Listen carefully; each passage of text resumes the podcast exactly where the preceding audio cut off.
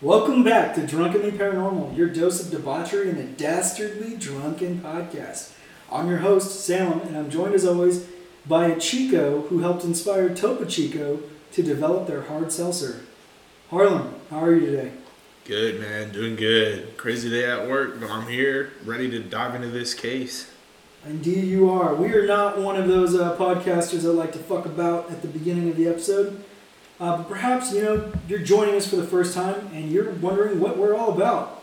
Well, we're the paranormal investigators that believe an open, expanded, and possibly inebriated mind is necessary to unlock life's mysteries. With that spirit in mind, we like to investigate with a cold drink in our hand to strengthen our courage and raise, well, certainly our spirits, but maybe others as well.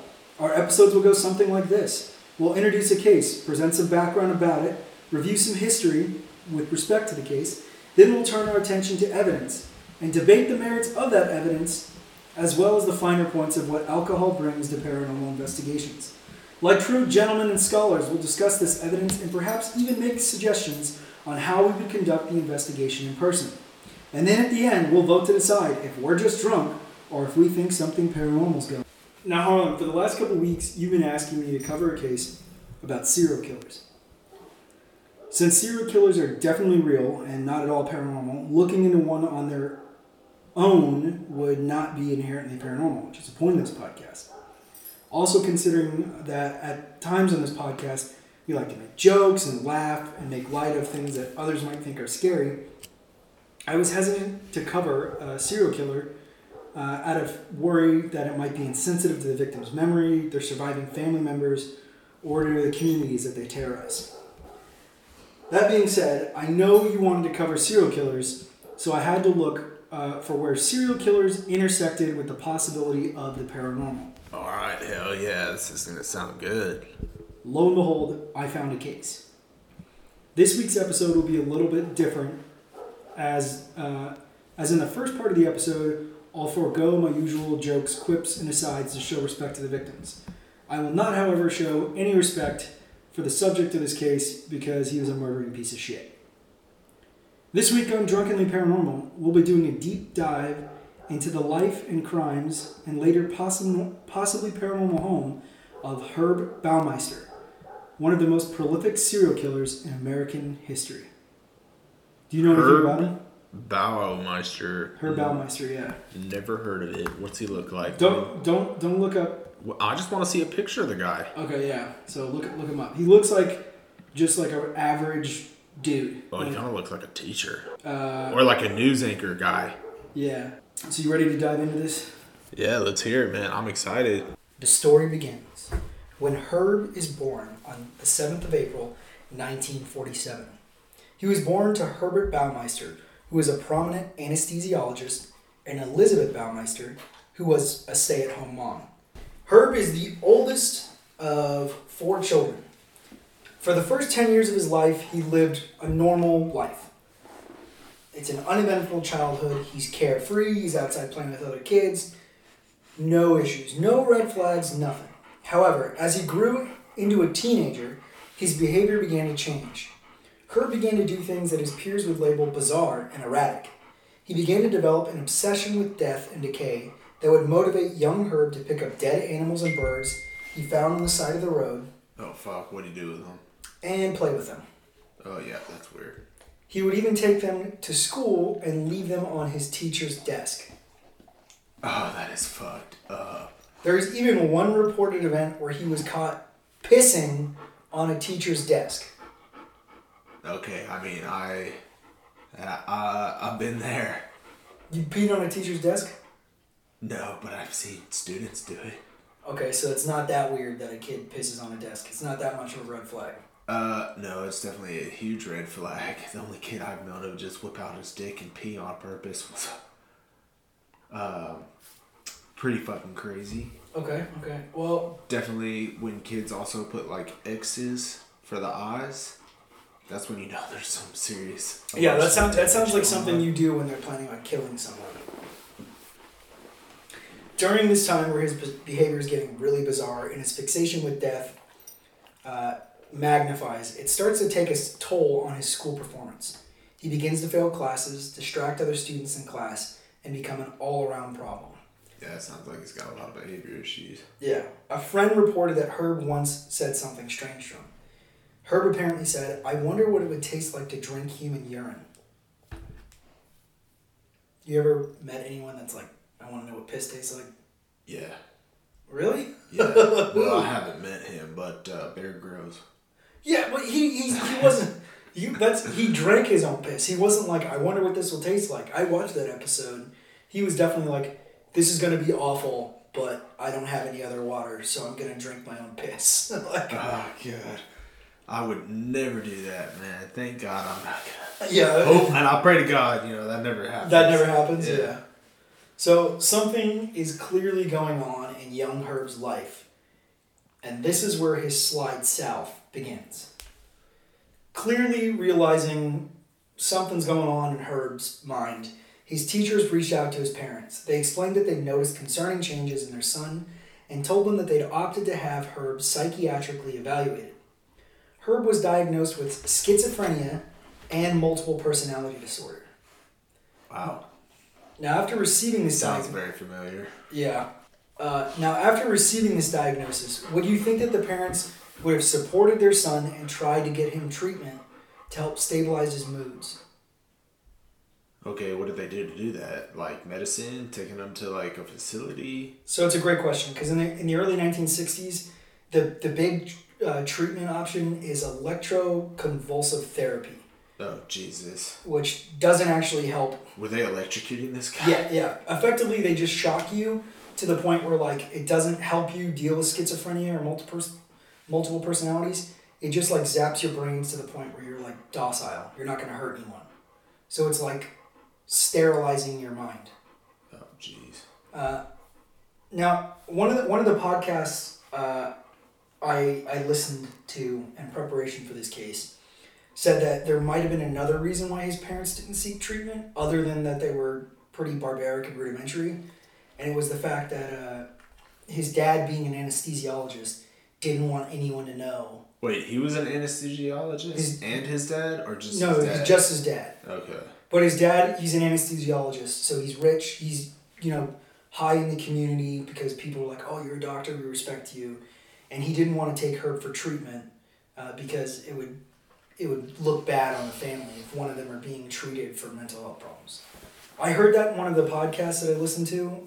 Like I said in preparation, I I couldn't remember which it was, so that may not be factual because I couldn't couldn't remember which podcast it was. Couldn't check their sources.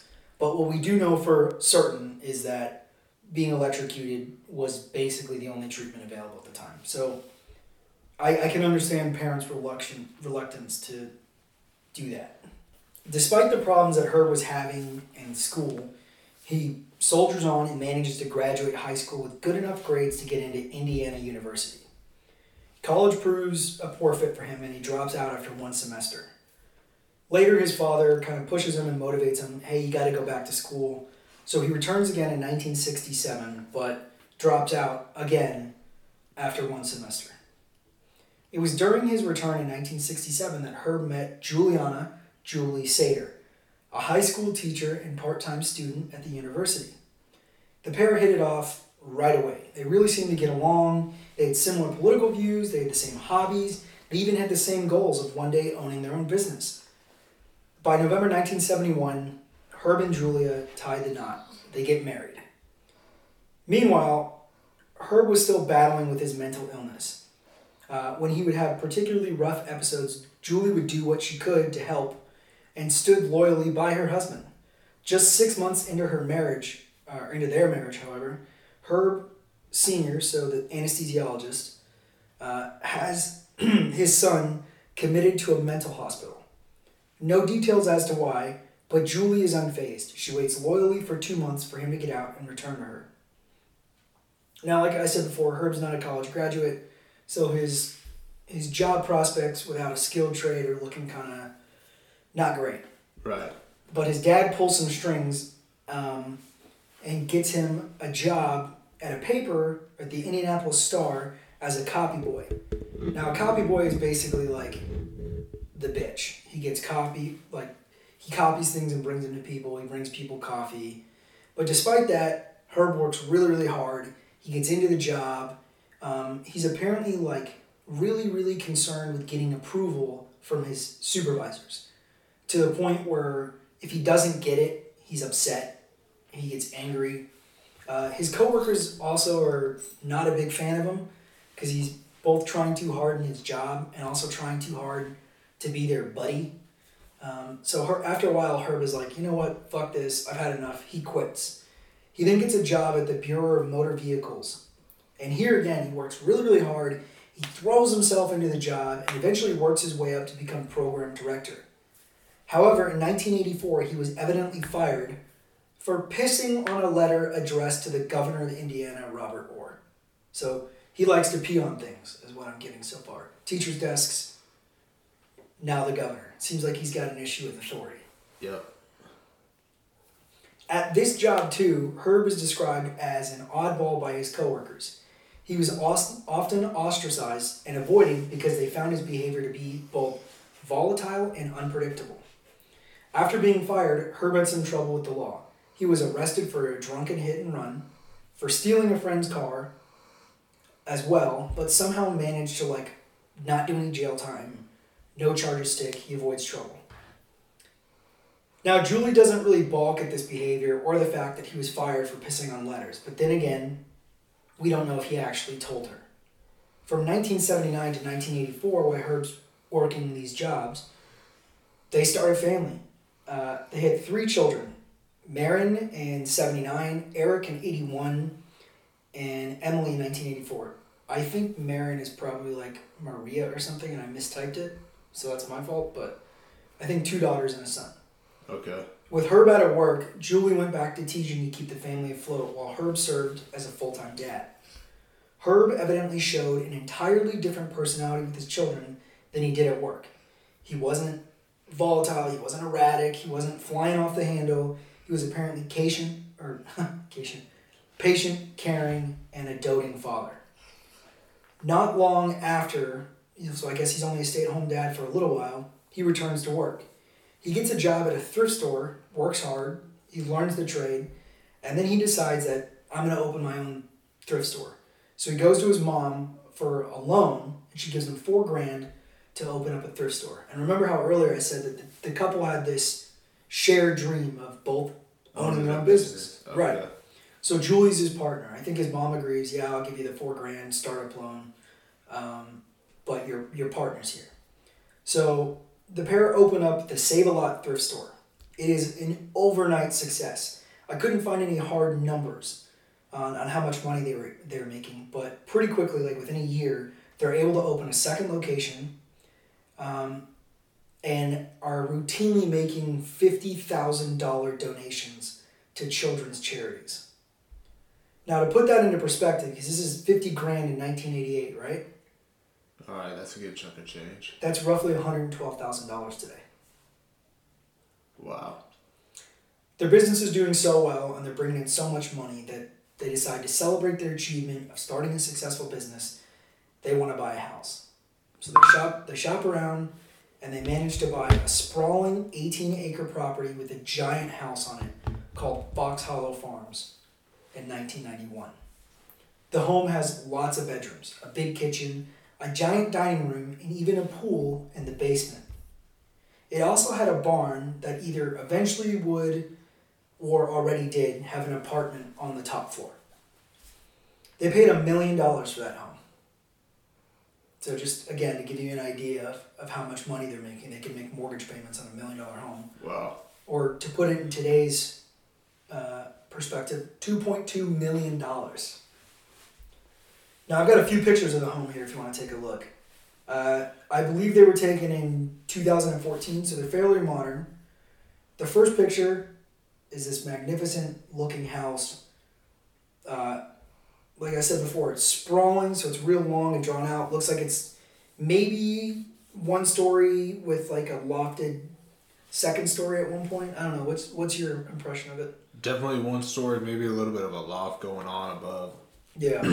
All right. Uh, like a triangle kind of loft. Yeah, it's got those triangle type roofs. I guess most roofs are like that.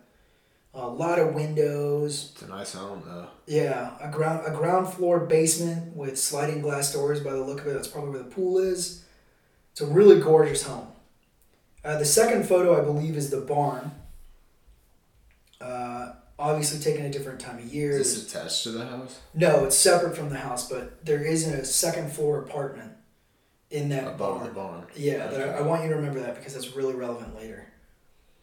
Uh, and then the next couple photos are just like a real nice bathroom that's in the home, uh, a really elegant looking study with you know lots of bookshelves, uh, big oak desk, leather chairs. Wow. Uh, the third Look, photo, a triangle room. yeah, the third photo appears. It's probably that lofted bedroom that we spotted. We were saying, oh, there's probably something lofted here. Yeah. Uh, but yeah, so nice, not nice home. yeah, it's it's like a five cool, star. Yeah, it's a gorgeous home. When I was trying to look up pictures of this home, I stumbled across uh, an Airbnb. Not long after moving into the home, however, cracks are starting to show in Julie and Herb's marriage. Remember how difficult Herb's previous coworkers found him to be like around and work with? Yeah. Well, Now his wife's working with now him. his wife's working with him. In this new thrift store business uh, that his wife is a co-owner in, Herb apparently treated her only as an employee. The strain of working together took such a toll on the marriage that Julie begins taking the kids to Herb's mother's condo in Lake Wawasee. Herb said he was happy, like, take the kids, I'll stay here, I'll manage the business, I'll look after the store, everything's fine. Except he wouldn't do any of that. According to testimonies from employees at Save a Lot stores, Herb was soon careless at work and neglectful of his duties. Oftentimes, he didn't bother to show up for shifts. Even when he did, he was an asshole to customers. Employees quit, customers found the atmosphere unwelcoming, and the business began to fail. Herb, remember, he's, he's the only one living at home, so he had the run of the house. You would think since he had a reputation at work for running this clean and organized business that his home would be the same, right? Yeah. It's not. It'd be a mess. It, it, the bedrooms are a mess. He's putting no effort into maintaining the 18 acres. He's just letting it grow and go wild. Uh, the only room that Herb really seemed any at all interested in was the pool room in the basement. He made sure to keep the bar fully stocked, which I don't think is weird. But what was weird was he dressed up mannequins around the swimming pool to create the illusion of a big banging pool party going on at all times. Here are some photos to show you what I mean. In this first photo, you can clearly see a mannequin wearing a wig and a red sweater standing behind the bar like they're making themselves a drink. In the second photo, uh, there's a mannequin dressed up like a sailor in a naval white like summer uniform. Yeah. And in the third, you've got a completely naked mannequin that looks like it's like doing stretches on the pool side. Also important to note, it's a naked male mannequin. That might sound odd right now, but I'll tell you why that's important in a second. Oh God. When Julie and the kids were away, Herb began to hit gay bars in downtown Indianapolis. It's not exactly clear when he started doing this. It's even very likely that he started doing this as early as 1986. You see, Herb, Is that before his daughters were even born? no, I think the last daughter was born in 84. Okay, so after his daughters, alright. So it, it seems very likely that he did, like I mentioned. Uh, it also seems like Herb was hiding something from his wife. Herb was probably gay, Yeah. or at least bisexual. Yeah. uh, and he didn't want his wife to know, and he was using his family to hide his true self.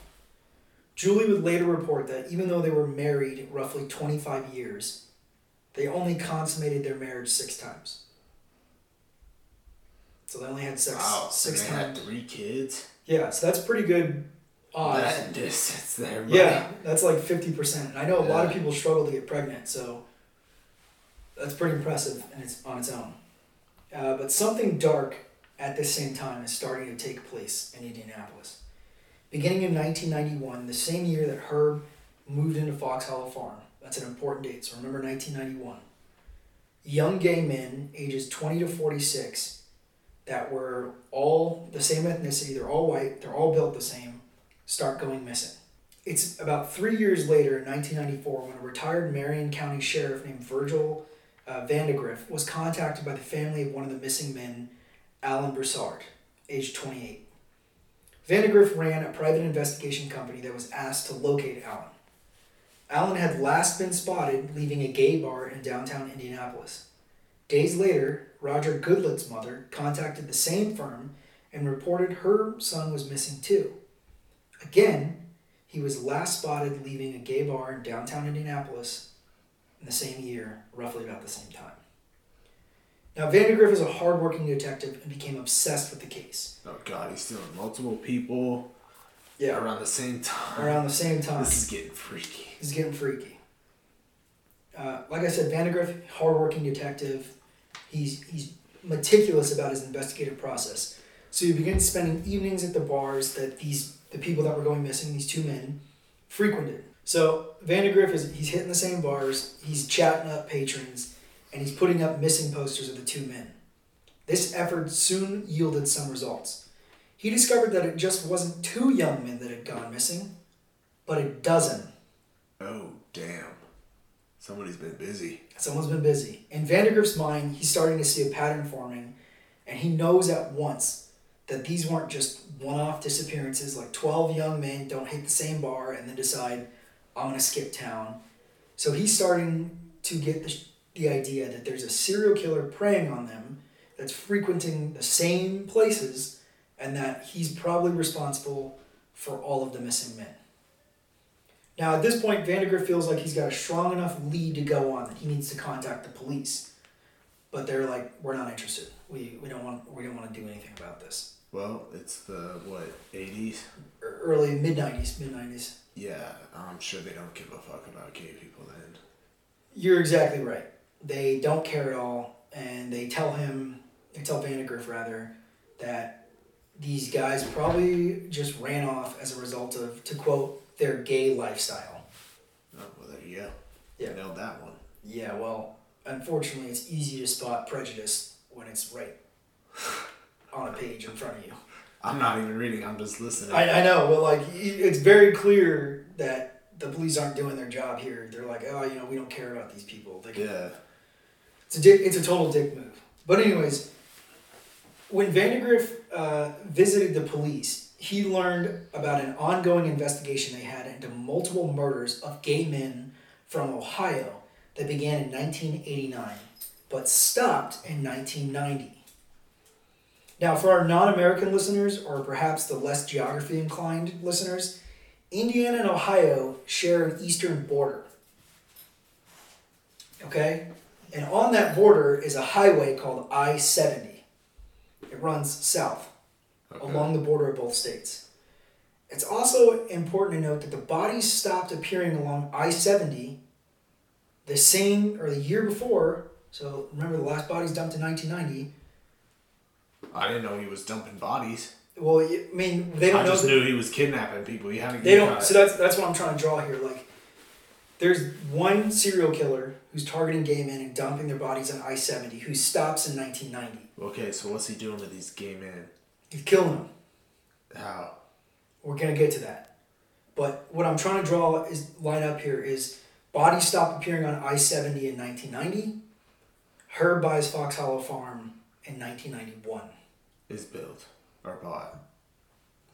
So, effectively, what I'm trying to say is that if Herb was also responsible, or let's say Herb is responsible for these, it's four men that are dumped on I 70, uh, it's very likely that, you know, before he bought the farm, he had no place to dump bodies. By 1991, he does. He's got his farm, so he can dump bodies there. And I gave a little bit away there because I'm sorry, repeat that. Okay, so in 19 up until 1990, so from 89 to 90, so for two years, somebody is preying on gay men Right. and dumping their body along the highway. Okay. Herb and Julia buy Fox Hollow Farms in 91. Right. So the year after, bodies stopped showing up. What's interesting to note about those bodies that were dumped on I 70 is they were all last seen in Indianapolis hitting gay bars. So it's the same hunting ground that the first two guys went missing from. And the same dumping ground. And, well, a different dumping ground right now. But there are at least four bodies that were dumped along I 70 who were last seen coming out of those gay bars.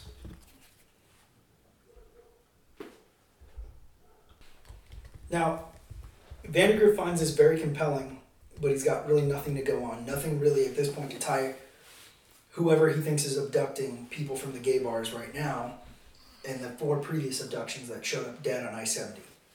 His investigation stalls.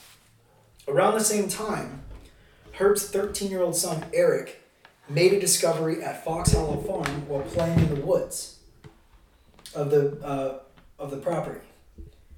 He finds a human skull On the property? on the property on Fox Hollow Farms. So he picks it up and he brings it into the house and shows his mom. His mom freaked out. So she goes, Show me where you found this thing. And he leads her over to the spot and they find a full human skeleton. Oh boy. Now, when Julie tells Herb about this, he kind of seems like it's not a big deal. So she's like, How is this not a big deal? Give me, why should we not be worried about this? What's going on? And Herb's like, It's not an actual body, it's one of my dad's old anatomy skeletons. What, does that seem like a thin lie to you? Uh, how do you have one of your dad's old? That's what I would be like. Yeah, and why is it in the woods? When Julie asks him those two exact questions, uh, he, he doesn't answer. He's like evasive. And for some reason, Julie doesn't press the issue. She's like, okay. Uh, and like I said earlier, she's very, very loyal to her. So if, if her's She like, probably believed it. yeah. So if she's if he's like, it's not a big deal, don't worry about it. She's like, okay, and that's the end of it. So she drops it. Meanwhile, Vandergriff is still searching for new leads. He's he's got nothing, so he's he gets the idea in his head. I'm gonna retrace my previous steps in this investigation. So he returned to the same bars and nightclubs, and he interviews anyone he can, anyone new that he didn't get to interview before. At this point, someone who saw one of the missing posters contacts him. The man went by the pseudonym Tony. I don't know what his real name was, but in every source I looked at, he was just called Tony. Tony said he was certain that he'd spent time with the same person that was responsible for Roger Goodlet's disappearance. Tony said when he went to the police and the FBI, he was turned away. However, Vandegrift was willing to listen to his story. Tony tells Vandegrift that he noticed another man a couple weeks before that seemed fixated by the missing person poster of Roger Goodlet. He was just staring up at the, the, the poster like he was fixed, like he was in a trance. So Tony looks at the guy and, to quote the source material, he sees something in his eyes. He doesn't specify what it was, but he's like, I gotta talk to this guy. He knows something. So he walks up to him, and then the man staring at the poster introduces himself as Brian Smart. Smart claims to be a landscaper from Ohio, but when Tony tries to bring up Goodlet and why Smart is staring at the poster, Smart dodges the question. As the evening grows into the late hours of the night and the early hours of the morning, Smart invites Tony to join him for a swim at a property he's renovating. Smart tells him that the owners are away and that there is a nice swimming pool they can hang out in in the basement. Remember, Fox Hollow Farms has a pool in the basement. Tony agrees, and they climb into Smart's Buick, complete with Ohio license plates. Now, Tony was not familiar with northern Indianapolis, so he's unsure where the house actually was. However, he could describe the area that the home was in to Vandegrift, and he said that a lot of the homes have, they look like horse ranches, and they're very big homes. He could also recall a split rail fence that was affixed with a sign he could not fully read, but that said farm on it. The sign was on the driveway fence that bordered, or the fence that bordered the driveway of the property that Smart drove into. Smart parks the car, and the two of them proceed to the pool area where Tony notices mannequins are all set up. He offers, Smart offers Tony a drink, which Tony turns down. Smart then disappears and then reappears a few minutes later, and he suddenly, his demeanor's changed. He's way more talkative, he's kind of more alert, excited, he's bouncing from foot to foot. Tony suspects that Smart had just done a line of coke, so he'd, he'd gone off to do drugs. The two talk for a while before Smart brings up autoerotic asphyx- asphyxiation. You know what that is, right? Who brings it up? Uh, Smart. Oh God. Okay. So he brings up the idea of like choking yourself while you masturbate. Tony agrees to uh, choke Smart with a bit of hose that was around the pool while he pleasures himself. When Smart finishes, he then asks Tony if he wanted to try it, and again, Tony goes along with it. Except as Smart starts to choke him, Tony realizes that Smart isn't going to stop. It's way too tight. He can't breathe. So, thinking fast, Tony fakes passing out. When he does, Smart then releases the hose. And Tony kind of slumps forward, and Smart kind of backs off a few paces. That's when Tony opens his eyes. And when Smart sees that Tony's eyes are open, he's clearly freaked out. He's flushed, he's panicky. Uh, and Smart tells him that, sorry, I'm acting weird. It was just, I was scared because you passed out. I didn't think, you know, when you, when you passed out, I got scared. It's important to note, and sorry for the aside, that Tony likely wasn't choked to death and had the presence of mind to like fake passing out uh, because he didn't take the drink that Smart offered him in that moment. And um, I suppose I was a poor aside because I'll explain the relevance of that later. Smart, again, clearly flustered, flustered, he offers to drive Tony back to the club where they met, they met, which Tony accepts. As they're as Tony's stepping out of the car, uh, Smart is like, "Hey, you know, why don't you meet me a week from now?" And Tony's like, "Sure, sure, yeah, absolutely." Uh, but Tony never reaches out. At this point, Vandagriff asks Tony if he'd be willing to lure Smart out so that the private eye could follow them back to the place where he took them on their first meeting. Tony agrees, he contacts Smart, they set up a meeting, but Smart doesn't show. Vandagriff now believes he has something solid to go on, and he's unwilling to be turned away a second time by the police. So he turns to an officer he trusts who works missing persons, Mary Wilson. Wilson works with Tony to try and find the house by driving him around the area that Tony thought the house was in, but it, it produces nothing.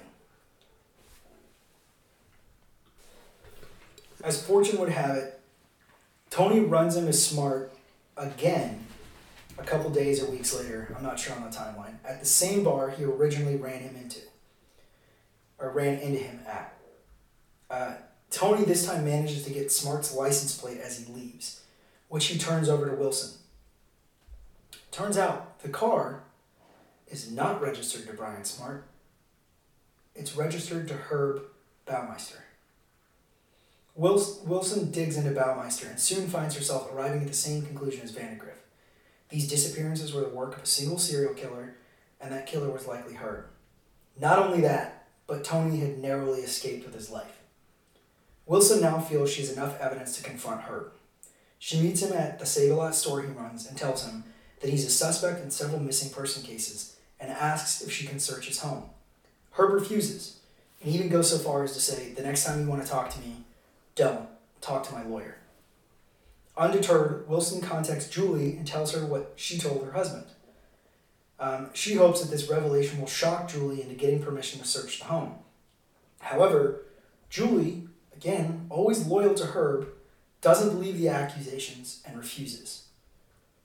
At this point, Wilson then turns to the Hamilton County judge to get a search warrant, but is turned down. Since being confronted by Wilson, Herb is emotionally falling apart. Over the next six months, his behavior, his behavior becomes so erratic and the business does so poorly that Julian Herb's life is falling apart at a rapid pace. It's not long before the family is forced to file for bankruptcy. Meanwhile, Julie can't escape the haunting memory of the skull her son, her son found. The marriage finally ends, and as it does, so does Julie's loyalty to her. She tells Wilson about the skull her son found. She also gives the detective permission to search the property, while Herb is away visiting his mother with Eric. As she lets the police in, Julie calls her lawyer because she wants to make sure at least she's protected. On June 24th, 1996, Wilson and three Hamilton County officers execute a search of the home. They're walking around the outside and they spy these weird pebbles that are just strewn across the grass. So they start to examine them. And they realize pretty quickly that even though this is the same yard that the Baumeister children would go out and play in all the time, those pebbles weren't actually pebbles, they were bone fragments.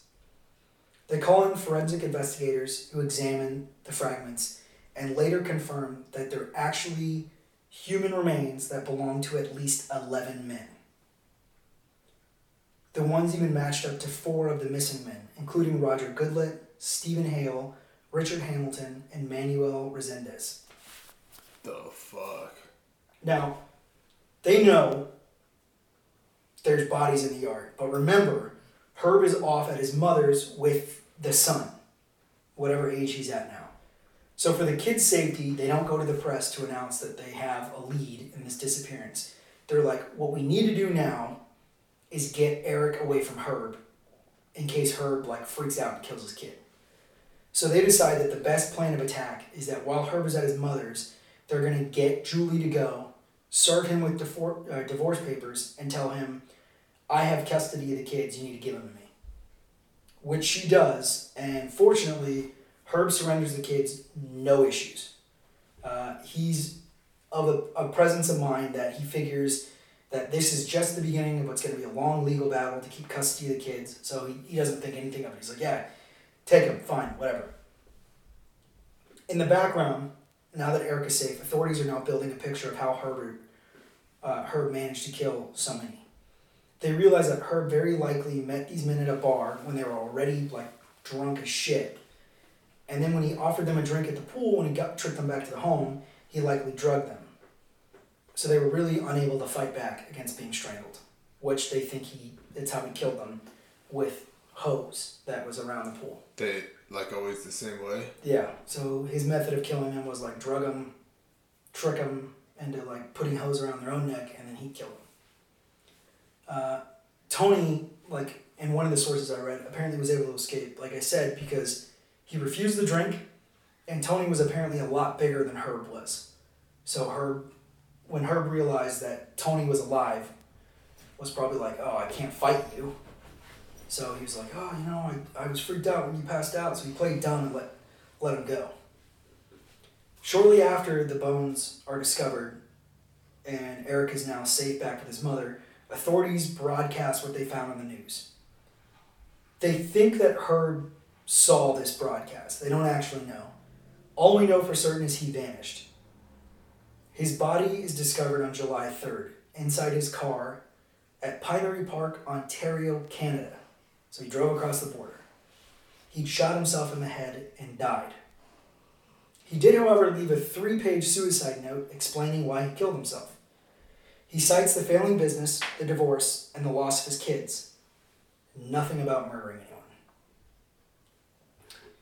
Over the course of the following years, Julie helps investigators figure out that uh, the I 70 murders occurred roughly at the same time, or rather, the I 70 murders and the ones that occurred at her home were linked. She provides receipts that show Baumeister had traveled I 70 during the same times that bodies were found along the interstate. So now they have concrete evidence to prove that Herb was both at these gay bars uh, later when people were going missing and they think they took him back to the home, and that he was driving along I 70 when bodies were dumped there. Now, authorities don't know for certain. So if he's dump, he's dumping bodies and putting them in his lawn. So he was dumping bodies before he had a home to dump them at. Remember, the body stopped showing up around I 70 in 1990. Oh, okay. They bought Fox Hollow Farm in 91. So Okay. Herb, Herb went from dumping bodies on the highway, To dumping him in his front lawn. right, so he went from a real high risk area to a low risk area.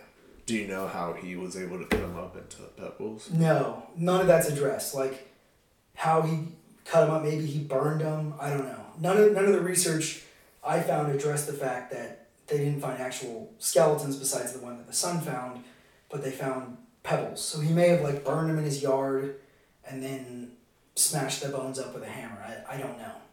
I'm, hmm. I'm, not, I'm not a serial killer, so. What, what authorities know for certain at the end of their investigation is that Herb confirmed, they can confirm that Herb killed seven men, but they believe he could have killed as many as sixteen. That's a lot. Yeah. Okay. So, but what about the barn and the loft over it that you were telling me about? Well, why is that so important? I'm glad you asked because now we're getting into the paranormal part of this podcast, and the barn and its loft are very, very relevant. So remember, Herb's story came to a dramatic conclusion in 1996. We're going to flash forward 10 years to 2006, when Rob and Vicki Graves decided they needed more space for themselves and their two teenage sons. They'd previously been living in the city and decided they wanted to be done with their cramped accommodations the busy city life, and having nosy neighbors that paid attention to everything they did. So Vicky and Rob began looking to get a home out in the suburbs of uh, Indianapolis. And they buy the home, don't they? Yeah. Dumbasses.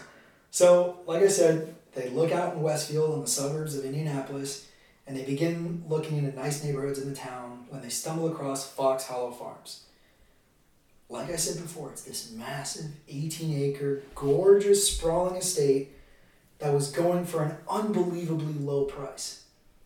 They can't believe why the price is so low, but undeterred, they contact a realtor and they ask if they can tour the house.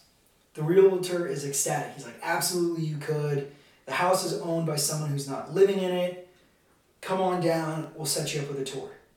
So Rob and Vicky meet with the realtor at the property and go on it.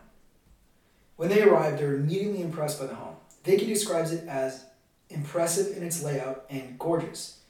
In addition to the massive amount of land the home sits on, the house has a huge and much boasted about 18 by 36 foot swimming pool in the basement.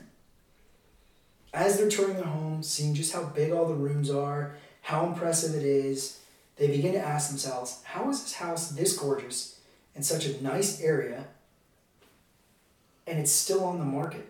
Why is no one living here? Now Rob is really thinking about thinking hard about this while he's touring the home. He's racking his brains because for some reason Fox Hollow Farms sounds familiar to him. He can vaguely remember hearing about Herb Baumeister and that he once owned a home in this area. And now that he's like stumbled across that memory, because he knows who Herb Baumeister is, he's like, fuck, what if this is his his old home? What if this is where all those bodies were found? So he like musters up his courage and he asks the realtor, probably just to be told, no, that's like the house around the block. He goes, Is this the place that Herb Baumeister used to live? The realtor kind of like sighs. He's like, Yeah, yeah, it is. That's why it's advertised at such a low price. Rob is like let down. He's shattered. But he's also kind of thinking to himself, eh, that's a long time ago. Let me see what Vicky thinks.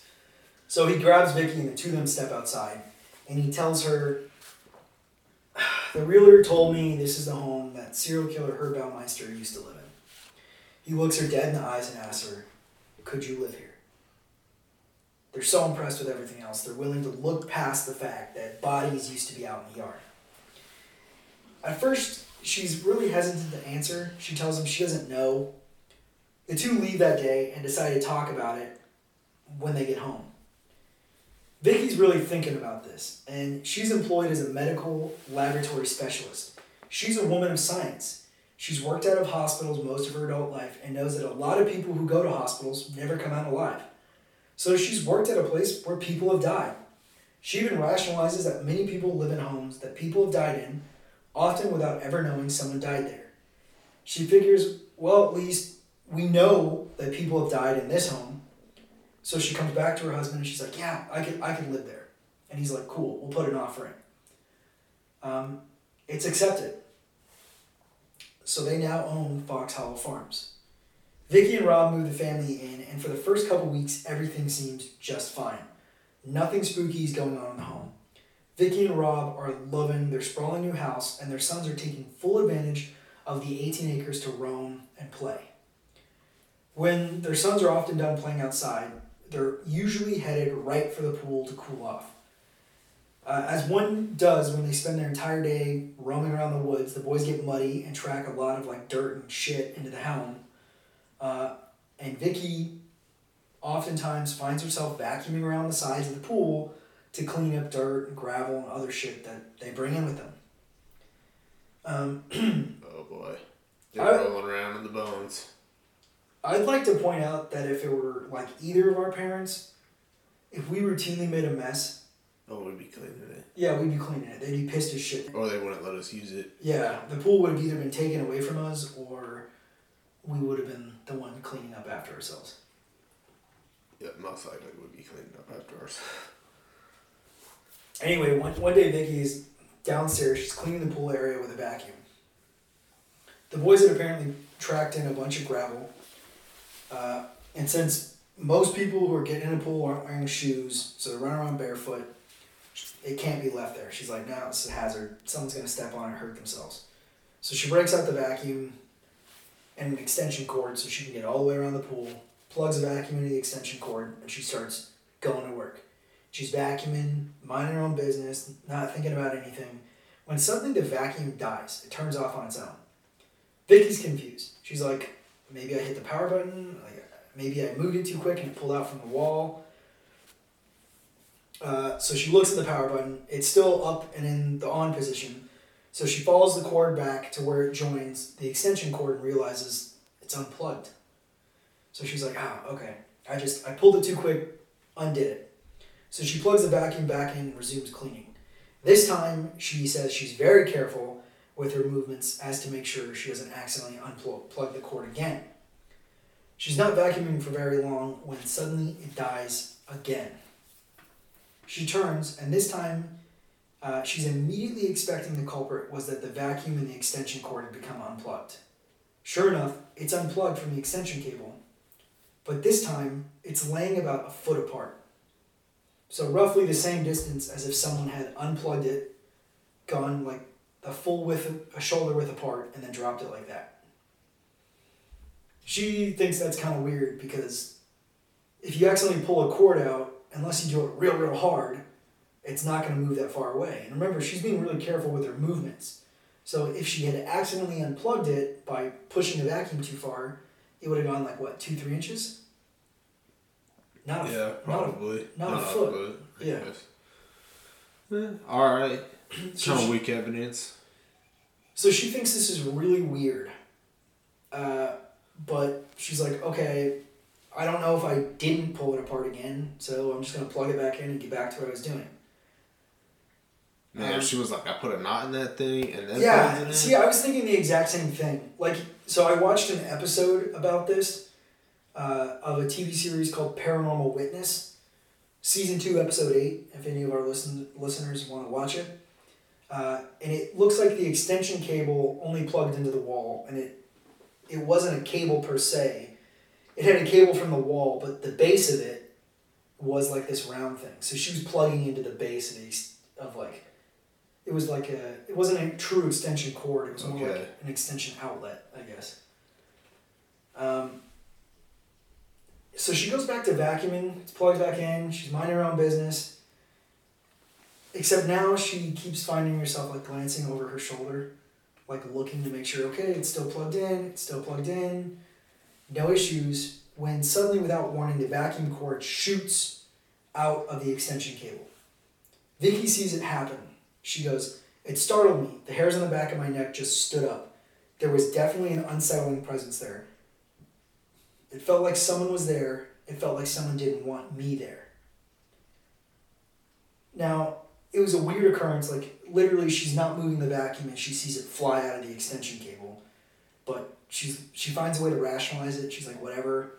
And nothing weird happens for a little while. So she's like, okay, just gonna not talk about it, push it back of my mind. Um, and while Vicky had had this experience, Rob had yet to report anything at all in the home. Uh, each day he'd get up, greet up in his, his great new home, make the trek to the car dealership where he worked.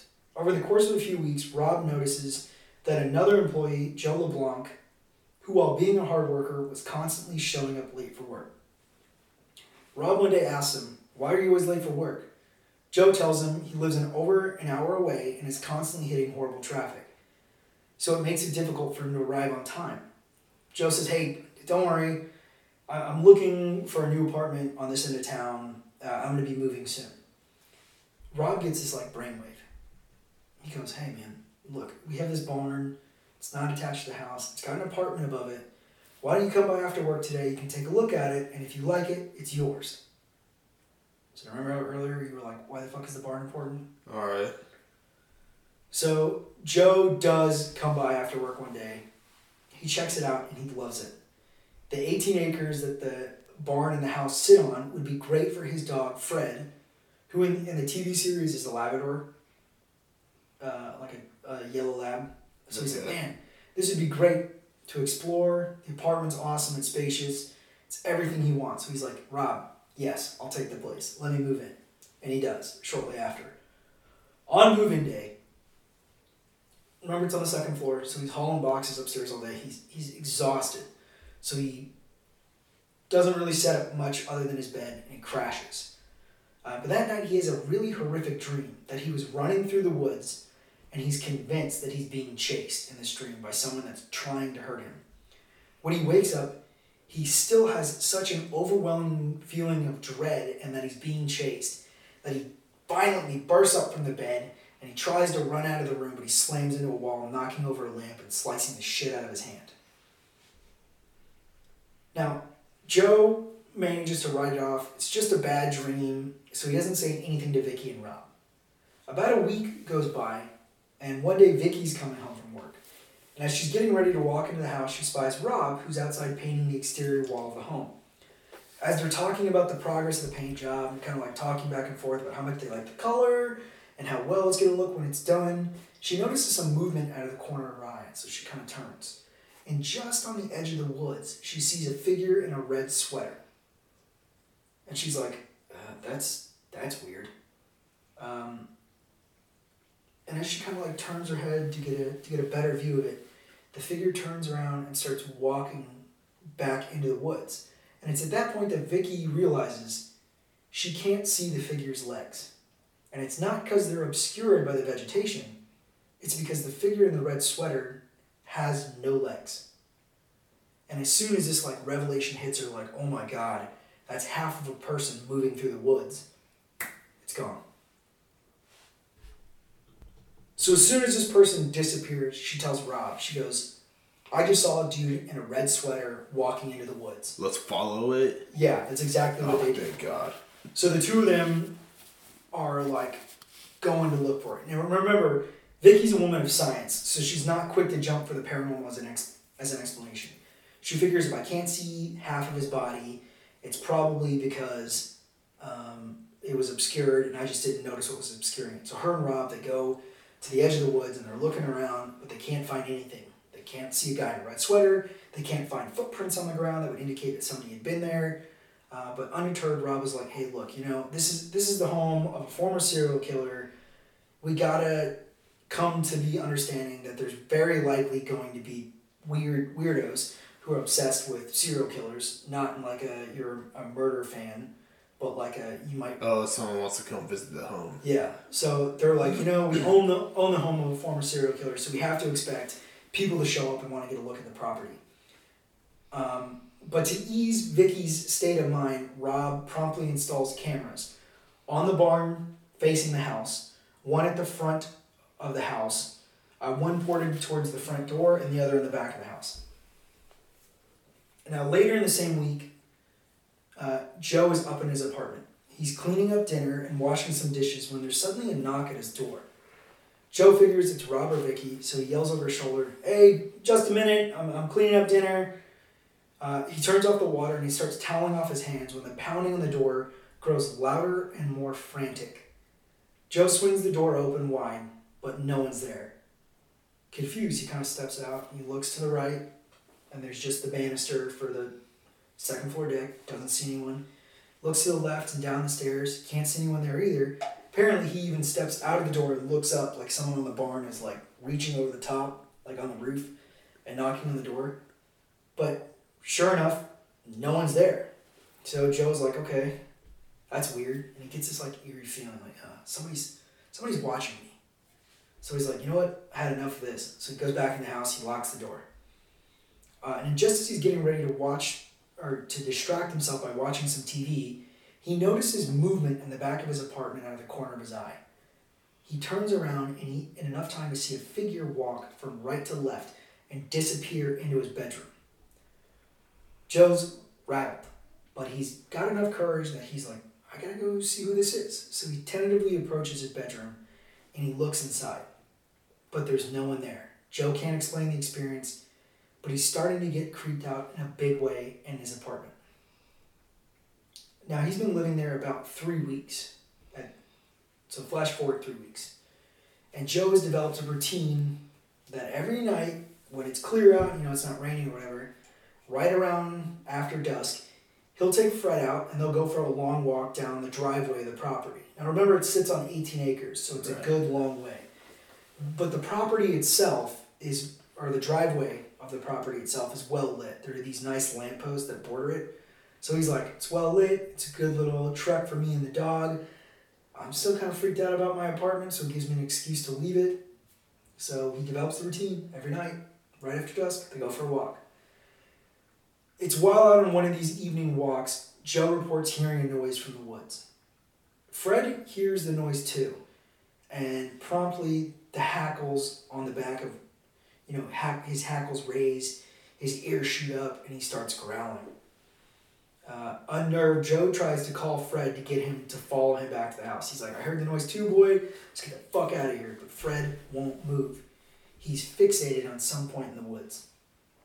Uh, and it's at that, like, Joe Yeah, I'd be freaking out. Joe follows Fred's gaze, and he sees a figure in a red shirt standing on the edge of the woods.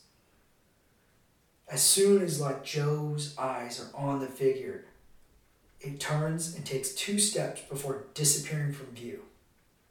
Without warning, Fred bolts towards the figure and soon is lost out of sight too.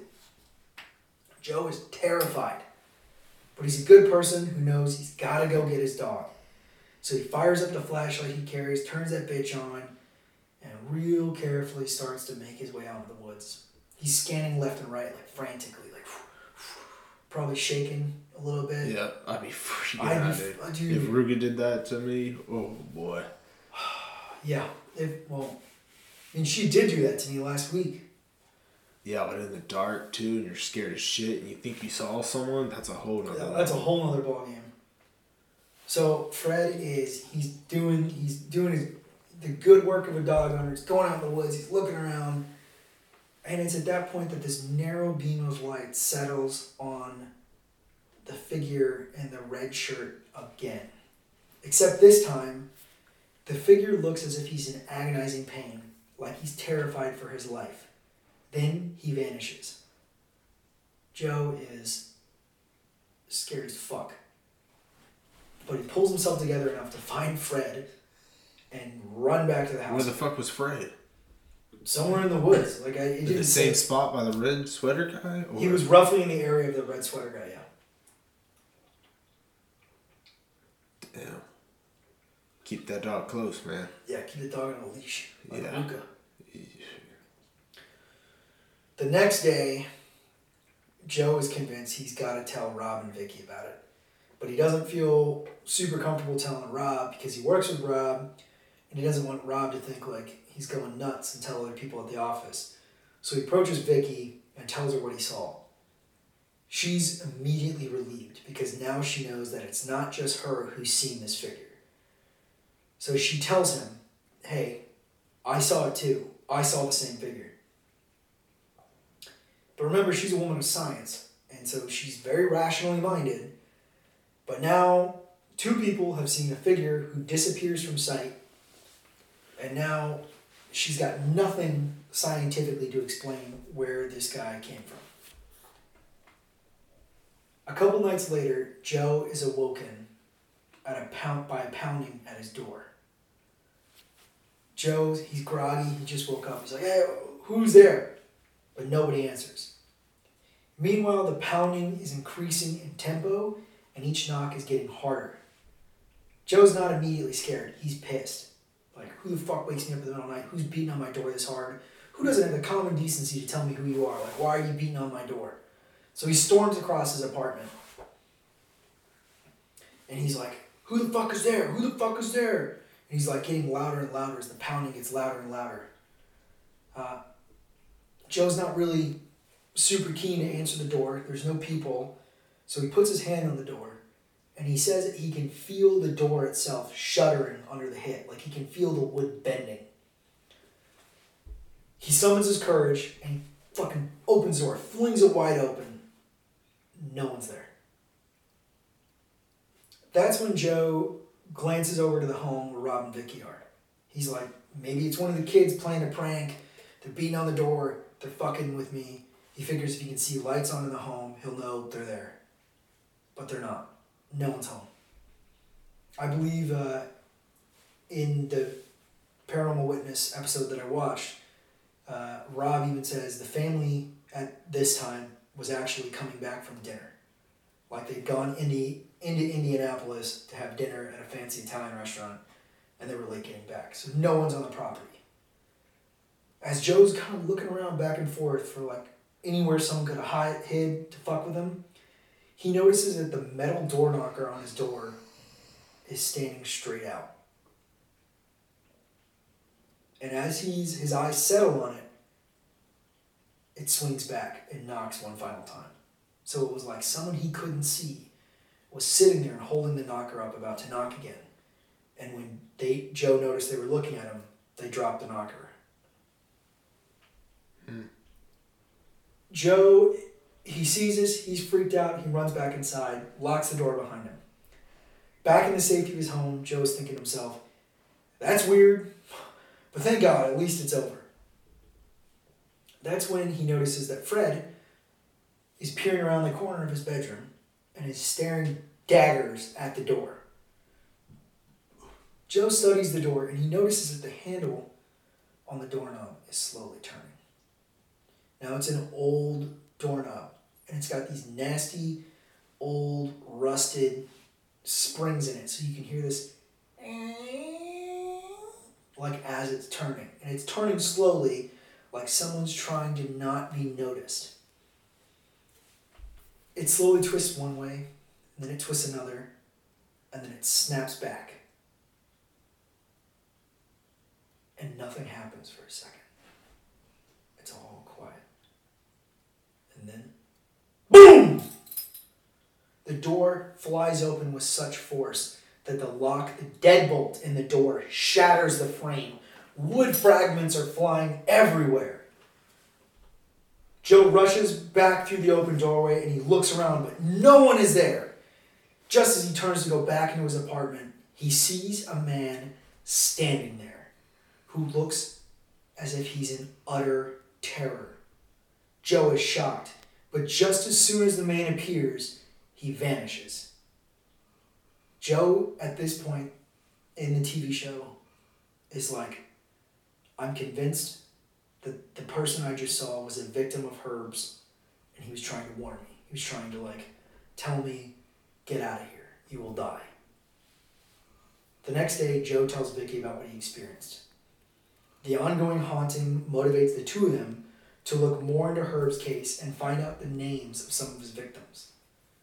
They're able to acquire some photos of the men from the local paper that Herb is believed to have killed. As they're looking through this stack of photographs, Joe stops Vicky and goes, That one, right there. That was the man I saw in my apartment. A few days go by. Joe is understandably feeling really uncomfortable in his apartment so he finds himself spending more and more time run, wandering the woods of the property with Fred. it's on one such excursion that Joe stumbles across a human bone. Now, remember earlier, there were over 5,500 bone fragments on the property that were uncovered during the investigation, right? Right. One of the uh, Harris County detectives even said that it was likely that even though they found that many bone fragments, there were others. So it's not uncommon for Joe to have stumbled across one. He finds this bone fragment, he's like, it's definitely human. But the odd part about this bone fragment, or this bone, is A, it's not a fragment, and B, it was left open in plain sight. Like, if the investigators had combed through the area as extensively as they did, they should have been able to see it. But Joe just stumbles across it. And when he does, Joe says he felt like he was meant to find the bone, like one of Herb's victims may have even led him to the location. So he he turns the bone over to the police and they test it and they're like, yeah, it's definitely human, but we can't tell you who it belongs to. So they, they have an idea of how many people Herb could have killed. Maybe it was as high as 16, but now it's starting to look like there were more people on the property than even they thought before. Joe is like, okay, well, if it was a victim that wanted me to find the bone, uh, then maybe now that I found it, like the terror is done. Like I'm, I'm past it, everything is fine. Well, one day, uh, Rob and Vicky are out doing something, and so Joe's kind of in charge of, of watching the kids. And they're like, hey, let's go swimming. And Joe's like, yeah, rad, let's do it. Uh, and so Joe calls his buddy Jeremy, and he's like, you know, I know Jeremy's really been like, he wants to see the house, he wants to see the pool. I'll invite him over. So he invites his friend Jeremy over, and the four of them are swimming in the pool. And while Joe is in one part of the pool, separate from the other three people, he explains that he feels this force, like invisible hands, are closing around his neck and trying to suffocate him while they're trying to also at the same time drag him under the water. Joe is like thrashing under the water. He's like, oh, like trying to get these invisible hands off. He's fighting and clawing, and just as suddenly as the hands appear, they disappear. And Joe shoots to the surface. And his buddy Jeremy looks over at him. He's like, hey man, you alright? And Joe's like, no, something just tried to drown me. And the way Jeremy describes the frantic look on Joe's face, he's like, nobody can fake that. Nobody was making that up. So Jeremy really believes that Joe had had that experience. It's about a week after that event in the pool where Joe is now sitting alone once again in his apartment. This Every- thing really does not like Joe. Yeah. Well, remember, Herb preyed on white men of a certain build, and I think this has been He's un- matching it. he's matching it. That's that's my thought process. Okay, but also it's kind of odd. Like if if this thing, whatever it is, is preying on Joe, like who was the only murderer on the property? Herb, right? Yeah. Well, Herb shot himself at a park in Canada. Not even on the property. So yeah, that that puts So maybe it's uh. Shit. Well, think about this, dude. okay All the time in Supernatural, people had objects. objects that tied them to places. Maybe there's some object still in the house, or maybe it is even the house itself that That could very that could be very likely. were possessed. Yeah, the supernatural points, uh, pretty good. Like yeah, it could have been it could have exactly been what it was. So like I said, Herb he's sitting in the apartment. He's alone. He's just trying not to be freaked out, trying not to jump at any weird noises when he hears something that no matter how he tries to rationalize it, he knows is not natural. And it's this metallic scraping noise coming from his kitchen. He's scared, but he's also confused. I think his curiosity to figure out what the noise was overwhelms his fear. So he kind of like tentatively moves into the kitchen. And he notices immediately that his knife block, where he keeps all his knives, is suddenly devoid of all knives. There's nothing in it. And he looks around the room and he finds his knives, and they're all now in the sink, but they're laid out sequentially from like biggest to smallest in his sink. And he's like, that's fucking weird. Yeah. And he's looking around the room and he notices on the wall there's suddenly deep scratches, like someone was dragging a knife along his wall that had not been there before. Now, in Joe's own words, he go he says something to the effect of like, I've seen paranormal shows before, so I know that at this point you break out a voice recorder. So he he's like, all right, I got a good one on my phone. I'm gonna use that. But before he hits record, he's got the presence of mind that he runs around his apartment, closing windows. He turns off all the fans, turns off the AC. He even turns off the fridge, so it can be dead quiet in the apartment. So there can be no chance for an external noise or because remember they're on 18 acres. There's not likely going to be like passing traffic or any of that shit. So he turns off everything in his apartment. So the only thing that should be making noise is him. He's got a sterilized environment. He grabs his phone, he hits record on it, and then he goes into his kitchen and he starts asking the empty room question. He goes, Is anyone here with me right now? There's no answer. And Joe even admits, he's like, You know, at this point, I feel pretty foolish asking questions to thin air. But he presses on. He goes, Is anyone here? Joe hears nothing with his ears. And after a while of getting no answers and asking repeated questions, he stops trying to record anything, grabs his phone, he goes over to his computer, plugs it into his computer, uh, and he downloads the audio file. Sure enough, when Joe listens to this with the audio enhanced, he catches something. Now, I don't want to tell you what it is. I want you to listen to it yourself and tell me what you think you heard in reply. All right, play it for me. All right, so here is the audio file of what he captured. The response. Who keeps walking in the kitchen? What'd you What'd you hear? I do. All right, I'm gonna play it for you again. Could you hear the voice really clearly? Yeah. All right, here it is again. Response.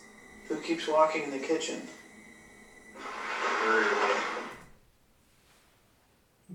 Anything different? Sounds like I do. Okay, it sounds like I do. All right. Is that what you were thinking? No, I mean I listened to this about fifteen times, so I can I can very clearly hear the response going, "The married one." So we'll listen okay, to let it. me play. Let me hear it again. Let me let me see if I pick that up. Response. Who keeps walking in the kitchen? I don't know. I, I think I do fits better. You think I do fits better? Yeah. Okay. Um, I don't know. Maybe our listeners can decide whatever they think, but I feel like I was hearing I do in that. I do. Yeah. The, the problem, I, I can understand uh, why you hear something different uh, because I knew roughly what the response was when I heard it the first time. Um, Oh, it tells you. Well, I mean, I was watching the video, and it says like in the video, in like subtitles, as the audio is being recorded, you can hear like it spells it out like the married one. Uh, but what's like almost a detriment to that little audio clip is the fact that there's rustling in the background. Like Joe is clearly moving things from hand to hand, so it almost like shrouds the actual answer and response. But Joe is like, I heard the married one. He's very, very positive. He fucking turns the audio way up on his computer, like he's got speakers attached to it. Which when I listen to it, I freaking crank that bitch. Because I wanted to be sure I, it wasn't just confirmation bias. Like someone told me I'd hear the married one, so I heard it. So I shut my eyes because it like as the word, words are said in the video, they appear on the screen.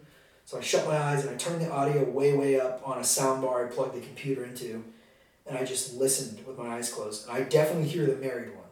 Let me hear it again. Okay, let's do that. Because Joe is convinced that's what he hears as well. He he's the one who's putting forward. I hear the the married one. So here it is again. Response. Who keeps walking in the kitchen?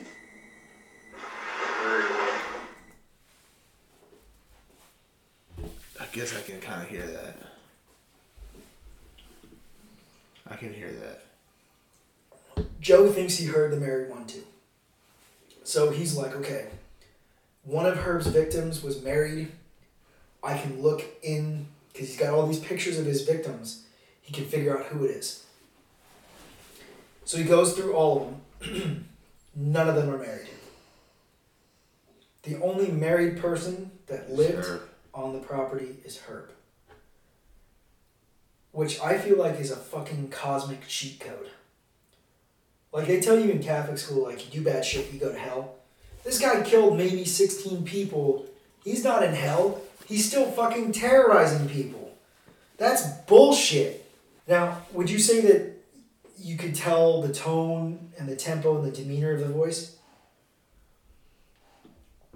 Tone, temper, and demeanor. Like, well, at It least. sounded kind of calm. Well, could you tell that voice apart from someone else's, like Joe's, for instance, in that video? Yeah. Okay, Joe sounded definitely deeper and closer. all The other one sounded fainter and Wait, the recorded like voice. quickly said, but like calmly said. So I have a video of Herb when he was alive, speaking in a camera, and I want to get your input here because I want you to tell me if the voice that Joe captured on the EVP matches Herb's. All right, let me hear it. All right. Uh, I will in a second, but it's important to note that this newsreel that Herb got captured in was when he was an adult and he took a picture of a dead raccoon that the state agency, whatever one's responsible for painting lines on the highway, had painted over the dead raccoon on the side of the road. And he was fixated with it. He was like, oh, there's a dead raccoon covered in paint. Remember from his childhood, he's fixated with death. Yeah. So here's Herb being interviewed about these photographs that he took. My wife is writing, you whatever. Herb Baumeister of Carmel saw it all. I said to my son, they're gonna hit that raccoon with a spray gun, and sure enough, they just right, right over his face and neck. You know, didn't even move it, you know, no effort to, you know, get it out of the way. Okay, now that you've heard that, I'm gonna go back to the voice recording and we're gonna listen to it one more time. And I want you to tell me if you can hear if those voices, the one that was captured and the one of Herb just speaking, match. Response. Who keeps walking in the kitchen? Herb again. His face and neck, you know, didn't even move it, you know, no effort to, you know, get it out of the way. So I hadn't have a Polaroid with me, so I took a shot at it.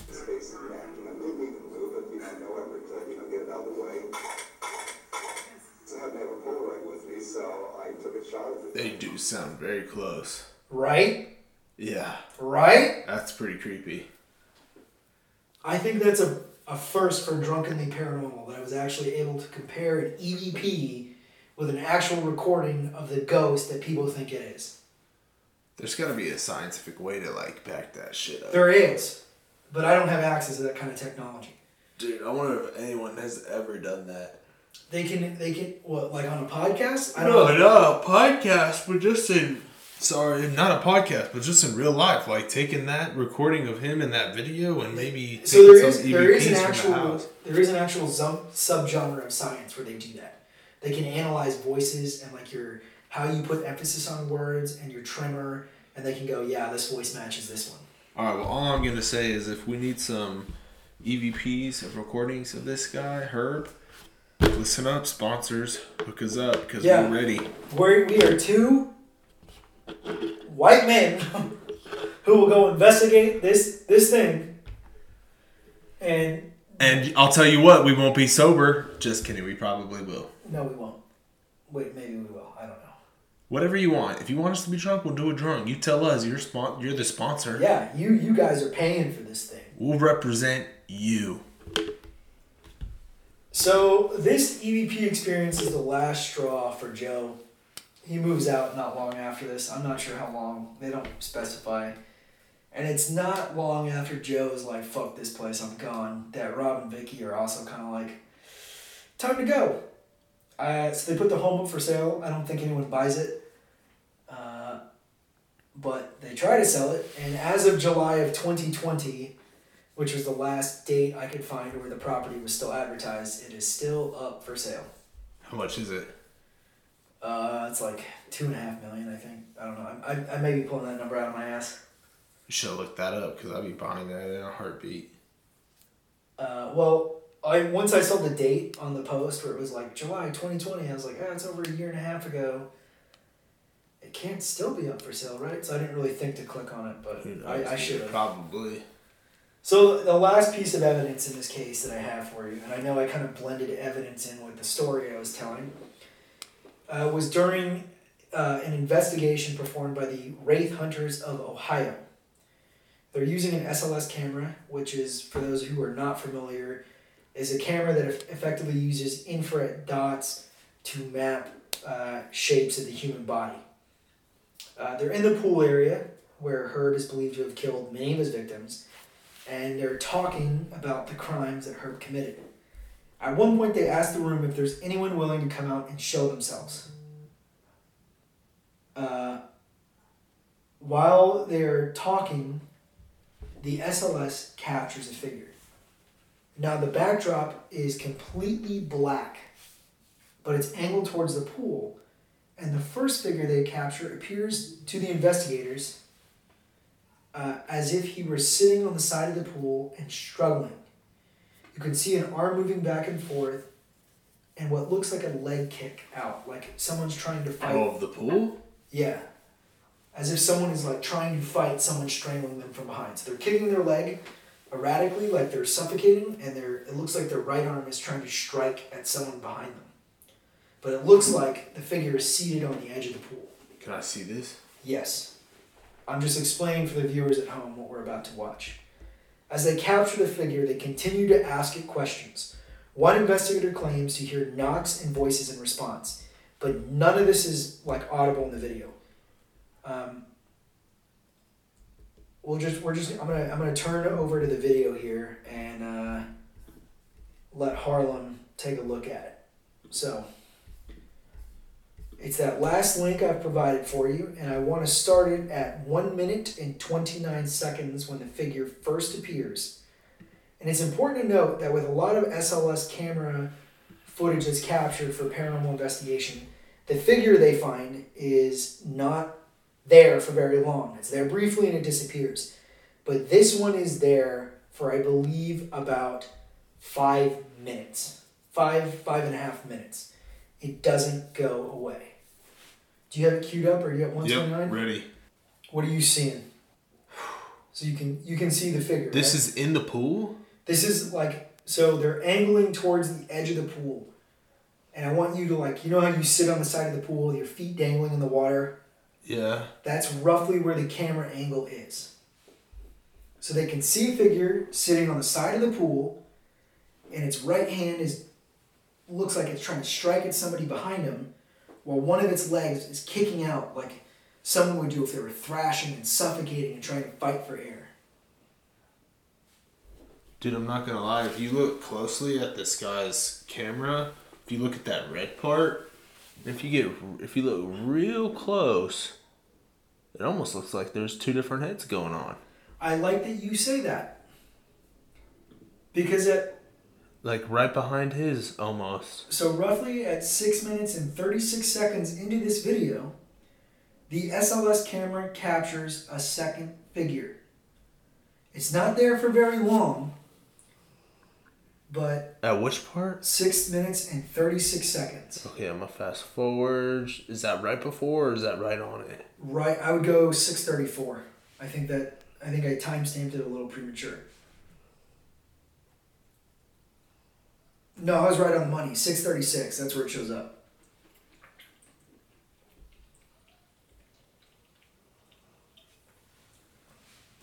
So you can see a second figure appear to the left of the first. Yeah, but that doesn't line up at all. Another victim? Another victim is what they're thinking. So what you can't hear in the audio, it's two women that are investigating this, and they're becoming increasingly emotional. They're talking about some pretty graphic stuff. They're talking about the murder, so it's very understandable that they're getting worked up. They're like, oh, they're, they're telling the victim, or what they think is a victim, the stick figure that's thrashing around is like, looks like it's trying to fight off someone strangling them from behind. They're like, keep fighting, keep fighting. We're sorry this happened. You keep fighting, keep fighting. And the woman holding the SLS camera is like breaking down in tears. And right about the six minute mark, she hands, or the six minute, 30 second mark, she hands the camera off to the other woman and she's like, I gotta go outside. I gotta have a smoke. I'm too emotional right now, and that's when the second figure appears, and it, it still continues throughout the entire video, like until the video Yeah. ends. It's a seven minute video. It appeared at one minute and what what was my initial timestamp? Uh, 134. one one twenty nine. So from one minute and twenty nine seconds Dude, all I'm gonna say is to seven minutes and seven seconds, there's a figure that is captured on the SLS camera. hang on. I think I saw something a little weird. Okay. From 134, one thirty it looks like his left arm maybe is going up the whole time, right? And then all of a sudden, it's like a boom, a downward direction to his like genitals. His like his right arm is already there, so maybe he's getting. Oh, so what? Think about think about what's taking place. The autoerotic. Yeah. asphyxia- Yeah. So But watch, boom, right there. Okay, look at like go from 209 to 211. Okay, hold on. Two oh nine. All right, I'm there. The the second hand comes out. Yes. Is that what you're saying? Look, boom. You see it? It goes right to his fucking area, dude. And then watch what happens to his arm after. It's yanked back up. No, it's yanked to And now side. it's down. It's A few seconds later, it's down. So look to you, does it look like someone was trying to restrain him as he's being choked? Because look at how the arm is now pinned at its side and at a downward angle, like someone's using their free hand to hold his his other hand down. It looks like his body is almost turned He may have been. now, so it's like he's kind of pointing his body away and he's behind him. Yeah, he may have been. Look, his body's like turning. Yeah, I mean that's that's a great observation. Like I didn't notice that the first time I watched this video. So, uh, well, un- unfortunately, man, I'm out of evidence. That's the whole story. So now, considering what we know about Herb's background, the people he killed and targeted, well, we know that he dumped a lot of people at the home. We compared the EVP that was caught to an actual voice recording of his voice and we watched the SLS camera, which, as I said before, most figures that are caught on SLS cameras are very brief before they either like move across the room or they disappear entirely, which to me suggests a false positive. This one's there for over like fucking five minutes. Are you leaning towards we're drunk, or do you think that Fox Hollow Farms is actually paranormal? I'm gonna go with paranormal, man. Just with the evidence, with the stick figure video, the audio recordings, Before just I- some of the creepy stories and two, how they had like two different perspectives and came together. I don't know. So before I give you my answer, what in your opinion was the most compelling thing that convinced you this is actually paranormal? Probably this stick figure thing. The stick figure thing? Yeah, paired with maybe the audio and the stories about how the door bursted open and nobody's there. Yeah. Like something's going on, and then he turned around and he sees someone in, with like a look on their face. Of sheer terror. Yeah, so clearly that's like the moment before they died, and they're stuck in some kind of a death loop, maybe. Like that one episode of Supernatural. Yeah. Ghost, Ghostfacers. uh, yeah, man. I don't disagree. I think this is 100% paranormal.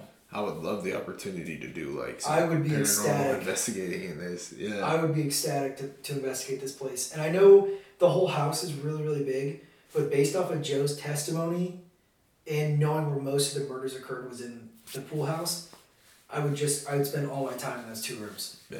All Yep. Definitely has some heavy recordings going on there. You know what would be cool is if we gave like a podcast about where we were gonna investigate and then we investigate it. And then Oh, we I- talk about our findings after. Come on, sponsors. Yeah, we're, we're definitely uh, trying to do that. Uh, as I was telling Harlan before we started recording, uh, we, we've been taking some of our own money and investing in things like cameras and millimeters, and we were talking about whether or not we were going to buy REM pods next or an SLS camera. Uh, because we want to get out there, we want to get in the field, we want to podcast while we investigate, we want to bring the paranormal to you. And if you liked what you heard tonight, I think this is only the. I'm not doing this enough justice, but this was only the third paranormal uh, We've we've probably both had. We've probably both had. I don't. Did you say you were paranormal? Yeah, I did say paranormal. All right. I was convinced by the voice I heard, and then I compared it to Herb's voice, and I thought they were the same. Yeah, that was pretty damn convincing. that was convincing as hell. Yeah. Uh, but if, if you like what you're listening to, you want more of it. You want a higher quality. Where you know we're we're funding this all on our own right now. We're doing the best we can to deliver high quality content under the circumstances. Uh, but if you know if you want to get involved in the podcast, you want a shout out, we can give you a shout out. Hit up our Patreon at patreon.com slash drunkenly paranormal. If you have a case you want us to look into, shoot it to us at drunkenlyparanormal at gmail.com. Guys, we love doing this. We want to keep making it better and better for you. And we want to put your beer or liquor name out there for our listeners. We do. We will drink the hell out of whatever. If there's an alcohol company that wants to sponsor one of these podcasts or maybe even an investigation, we are so down. We will drink the shit out of it and sing praises to you for the rest of our lives. But guys, that's the end of our podcast. I hope you enjoyed it. This was a long episode. But as always, I have to remind you please don't drink and drive. And Harlan, Always remember to stay fucked up. thanks, guys.